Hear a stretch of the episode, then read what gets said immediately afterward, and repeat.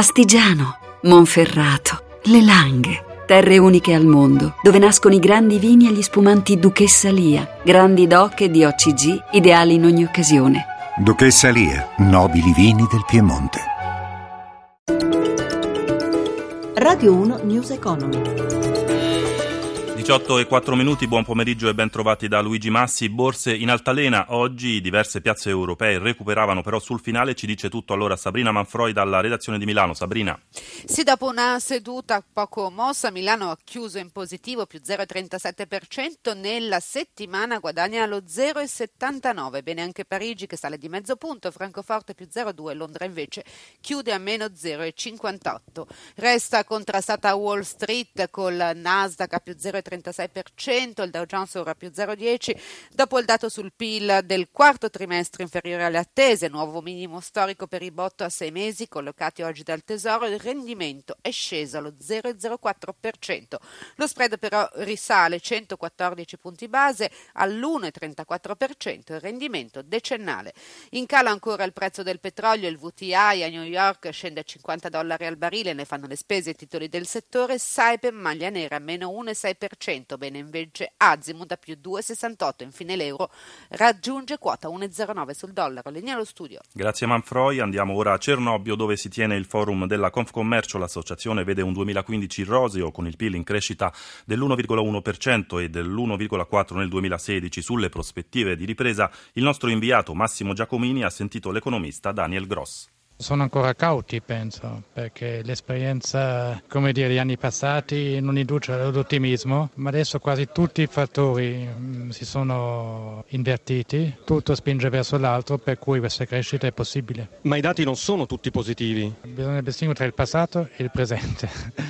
Il passato ancora il presente è ancora molto negativo, ma tutti i fattori adesso spingono l'economia italiana, cioè il petrolio, il tasso di cambio, i tassi di interesse. Se l'economia italiana adesso non riparte non si sa quando mai potrebbe ripartire. Ci sono fattori interni positivi? Finalmente, dopo non so quasi 5-6 anni, c'è almeno un fattore interno che è la riforma del, del mercato del lavoro che inizia a dare i suoi effetti solamente adesso. E il secondo fattore interno è che l'aggiustamento fiscale è stato fatto dai governi precedenti per la maggior parte e si sa che l'effetto avviene in genere uno o due anni dopo. Siamo adesso in questo periodo per cui eh, se non funziona adesso non funziona mai. Lei non crede che si faccia troppo affidamento sull'Expo? Non si dovrebbe contare troppo su un evento che non si ripete. L'Expo e anche il Giubileo potranno attirare dei visitatori che altrimenti non sarebbero venuti quest'anno, ma poi questa stessa gente magari non verrà l'anno prossimo, magari darà qualche spinta quest'anno, ma non penso che siano fattori duraturi. Cernobbio, collaborazione tecnica Daniele Bulgarini.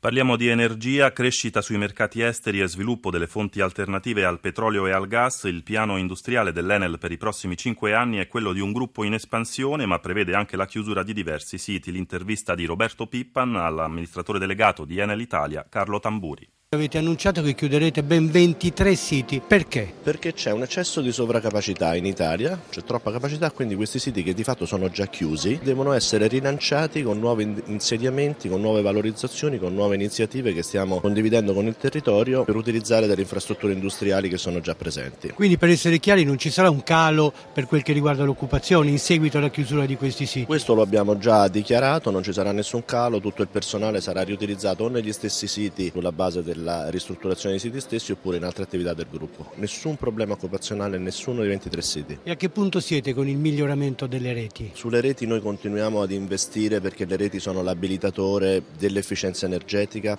per la connessione delle rinnovabili e della generazione distribuita e per i nuovi servizi di efficienza energetica al cliente finale. Quindi noi sulle reti abbiamo sempre investito a partire dal contatore elettronico in avanti, continueremo, abbiamo la migliore rete del mondo in termini di efficienza, in termini di qualità del servizio servizio in termini di interruzione per il cliente e continueremo a fare questo per i prossimi anni. Che altro avete in cantiere per quel che riguarda i servizi ai clienti? I clienti devono essere aiutati ad essere maggiormente consapevoli di tutte le opportunità di risparmio che ci sono e che non sempre vengono colte integralmente, quindi c'è un grosso lavoro di comunicazione e di allargamento diciamo, dello scaffale dei prodotti con particolare attenzione al risparmio energetico, all'efficienza e ai servizi a valore aggiunto che possiamo fare sulla manutenzione attenzione sulla gestione dei loro impianti, sulla digitalizzazione, sulla gestione in remoto degli appartamenti. Ci sono molte cose in cantiere e sicuramente i clienti italiani e spagnoli con i quali stiamo lavorando insieme avranno dei grandi benefici da questo.